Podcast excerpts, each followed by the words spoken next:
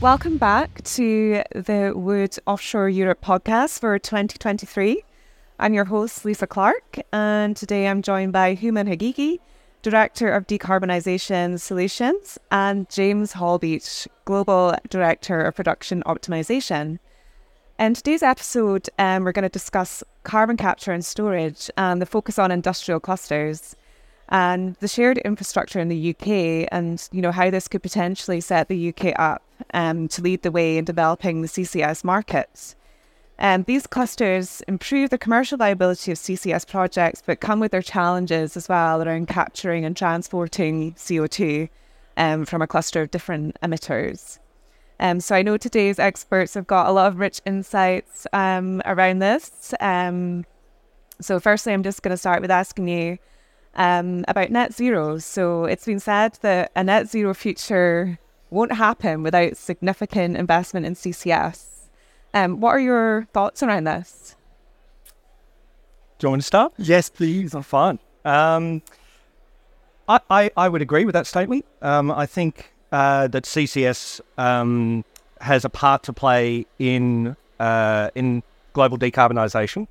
Um, it's not the be all and the end all solution. I think there's uh, it's going to be a combination of of solutions, but ultimately CCS is really about putting the carbon that you took out of the ground back in the ground um, after you've extracted the energy from it, and that just makes a bit of logical sense to me. Um, but as I said, it's not the only solution. It's going to be just part of that mix, um, but it's a very it's a, it's a very important part, and it's also a a, a way of accelerating uh, the decarbonisation process. Yeah.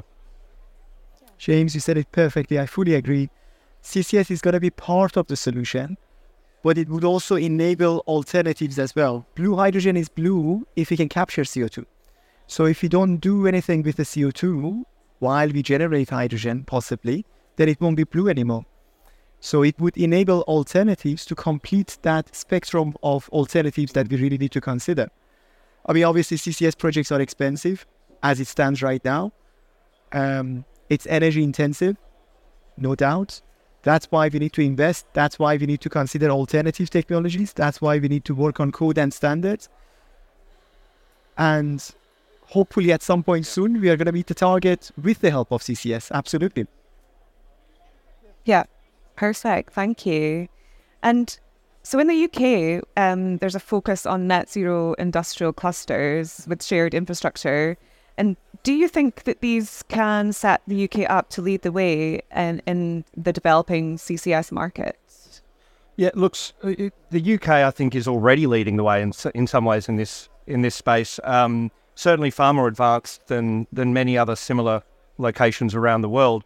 Um, you know, both Hooman and I have global roles, and we see um, see what other countries are doing in, in the decarbonisation space and in the um, uh, CCUS space. Uh, and certainly uh, the UK has a great opportunity here to really become world leaders and drive the um, uh, drive the the the solutions uh, and, and, and actually export that as almost a skill set. Um, and uh, and so yeah, I, I, absolutely believe that the UK has got a great role role to play in this space and the idea of using hubs rather than individual standalone projects uh, also just makes sense. It's collaboration, and that's what we need to accelerate. Yeah, one hundred percent, James. I think you said it perfectly. Again, um, the current CCS projects that we are dealing with are mainly called vertical CCS projects. These are the ones that we are dealing with one emitter. The emitter is actually not far away from the storage site. We are dealing with one operator. Everything is closed. Size and the scale of the CCS project is small. We really need to scale up obviously, as I mentioned earlier on, the cost of CCS projects are high. So if we can share facilities, it would enable us, yeah. would allow us to go larger sizes. It would allow us to collect CO2 from different emitters, multiple emitters.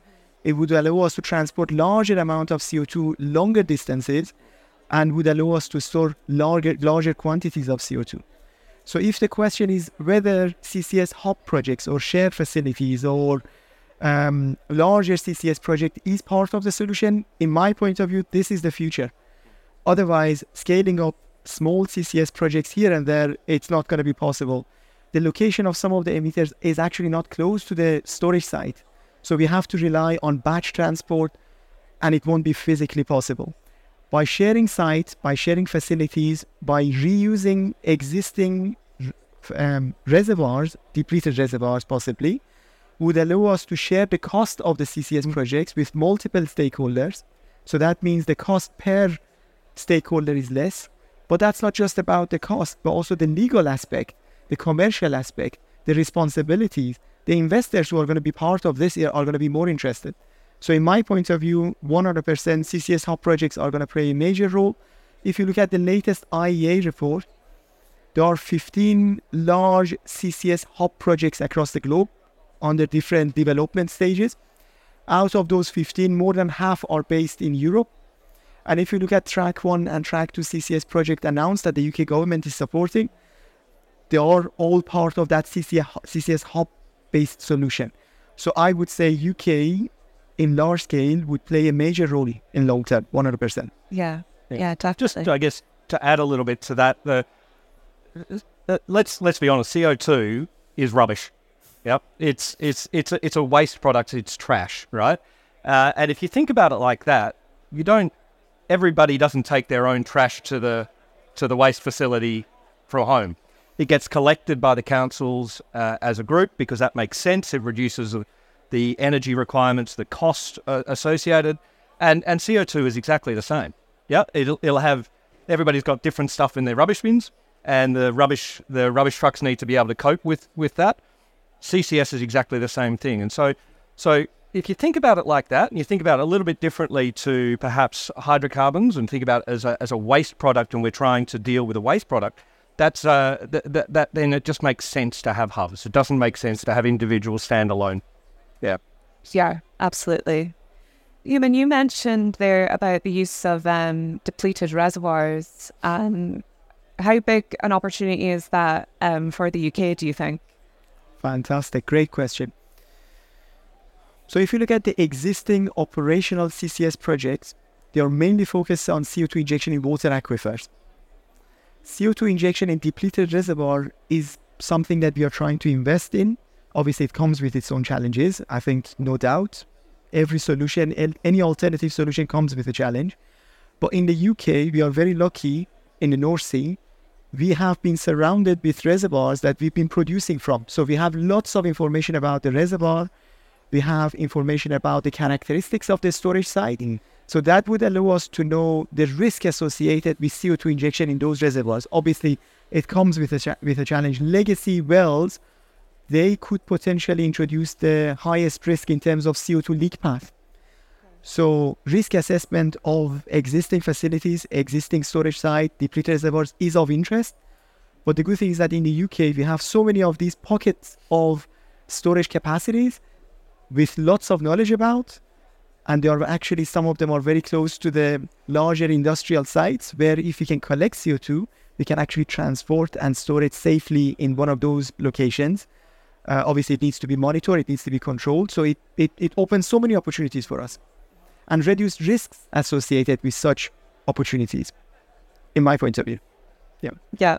Did you have anything to add on that, James? Uh, look, no, I, I, I'm not a reservoir engineer. I, I, I, I do understand some of the challenges associated with the use of depleted reservoirs over uh, over aquifer storage, but but I think Hooman touched on a really important point there. And the the fact that that you have a lot of knowledge about those reservoirs already is a huge huge advantage um, because one of the biggest unknowns in any CCUS project is the reservoir, uh, and, uh, and and and and if you if you're using a reservoir that's already been well, uh, I guess um, uh, studied and well analysed and well understood, uh, then then that that reduces that risk and reduces the one of the unknowns in that in that equation.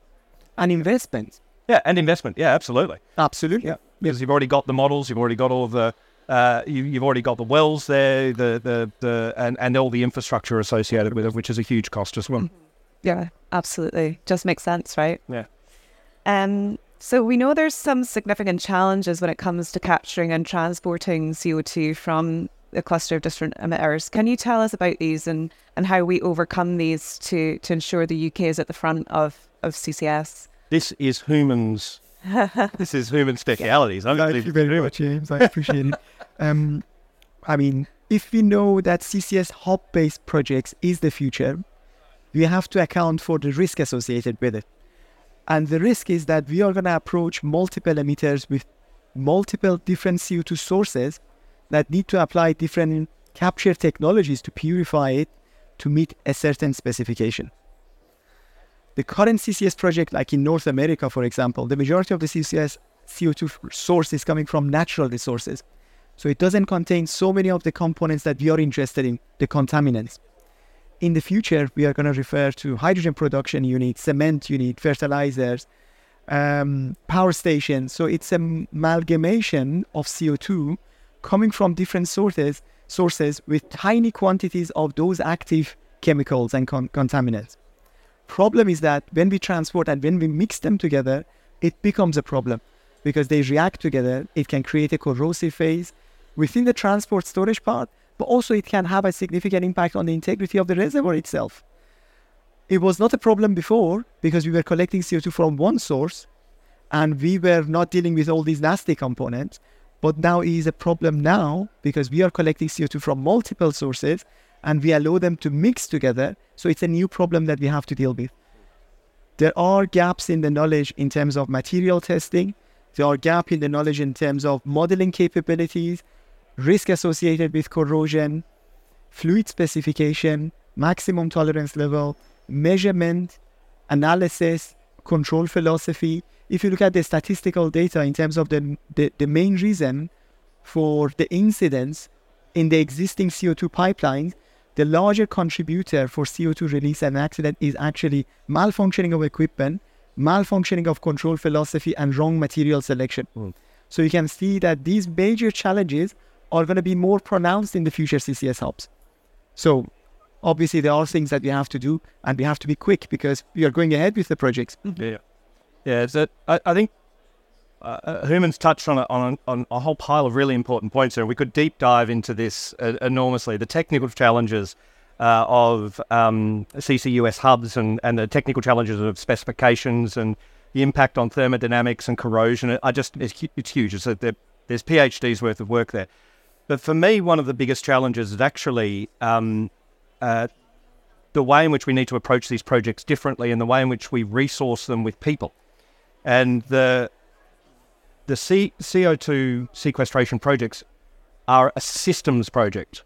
And that differs from the way in which we've traditionally done oil and gas. So, oil and gas, traditionally, you would have a reservoir team that would create a boundary condition at a reservoir at the at the sand face, and then you would have a, a, a D&C team would, which would do the well, and then you'd have a subsea team which would do the pipelines, and then you have a riser team which would do the risers, and a topsides team, etc. Right? Each individual kind of boundary condition, and they would uh, design their their the operations and design the equipment within their within their boundary limits. Yep. Uh, and you could very easily specify those conditions and specify those boundary limits and etc. This, with CO2, however, there is a fundamental difference. With CO2, we need to consider this as a system mm-hmm. problem. Absolutely. Yep. We need to manage the entire system, which means we need to manage the compressors need to be designed to cope with the reservoir and to cope with the transport of the fluids in the pipelines in whatever phase it is that, that those fluids, etc., are transported in. Uh, and it just requires a different type of engineer that actually can understand the whole system, not just the individual components, but what those individual components' uh, impact is on other components. It's a traditional thing that, that many flow assurance engineers have done uh, as interface discipline engineers, uh, but I prefer to call it systems engineering. And, and that is actually a huge challenge for the CO2. Extremely important. Yeah. Extremely yeah. important.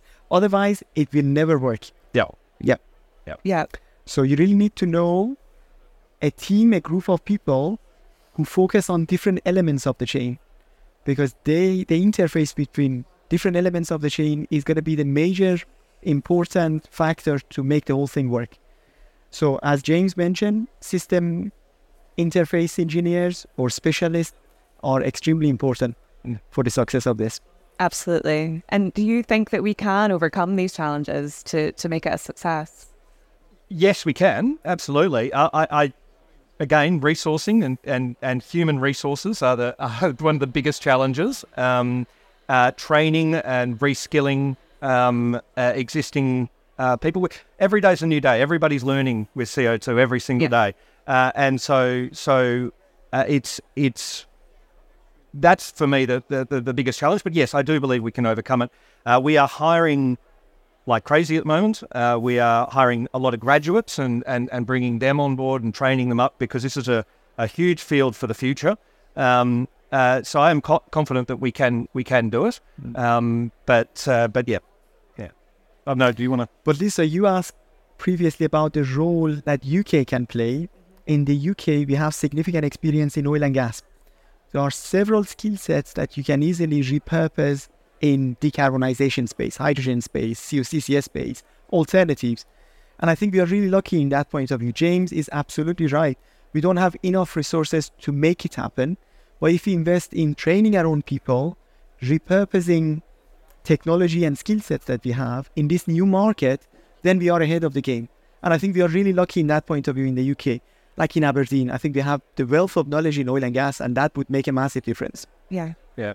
I, I I guess just to finish off that point, the the risk of not getting the right people and not the people with the wrong wrong training uh, is actually quite significant to the Yes. projects. So um, CO2 is such a different fluid and it's such a different uh, uh, has such a myriad of different issues that we don't normally see. It's we transport it supercritical a lot of the time. Uh, it its phase behavior is it's called a narrow boiling point fluid, which means it changes very rapidly between different phases. Um, these things are not traditional things which even oil and gas or, or process engineers would, would typically deal with. And if you get it wrong, you could be designing your system completely incorrectly, or you could end up with a system which is, uh, you know, it's it's in an integrity uh, has integrity issues, etc. And so having those resources which are trained correctly is a key focus for us, um, and and and and providing those those those technical solutions which which give the clients confidence that their system's being designed correctly. That is that is really really important. Yeah. Just to give you an example, James has the largest flow assurance team in the world, which is focused on energy transition. And these people, as it as it went, have been trained to do such studies with their background in oil and gas. And I think it makes a massive difference, one 100%. Yeah, for sure, for sure. Thank you both. Just going to move on to our closing question. So, the theme of Offshore Europe um, for this year is accelerating the transition to a better energy future. What does that mean to you? Well, I'm a, I have a background in physics, uh, and so so whenever I hear acc- acceleration is a rate of change of something, yeah, and um, uh, there's Newton's equation of, of motion is force is equals mass times acceleration, which otherwise uh, says that acceleration requires an outside force. It requires a change. It re- requires something to move it forward for us to decarbonize and to be able to meet the energy demands of uh, of Europe and in fact of the world in general, um, we need to accelerate this change. Yep, uh, which means we need to actively force it. We need to we, we need we, we can't just sit there and wait wait for it to change. It needs to there needs to be an outside influence to force it force it to change.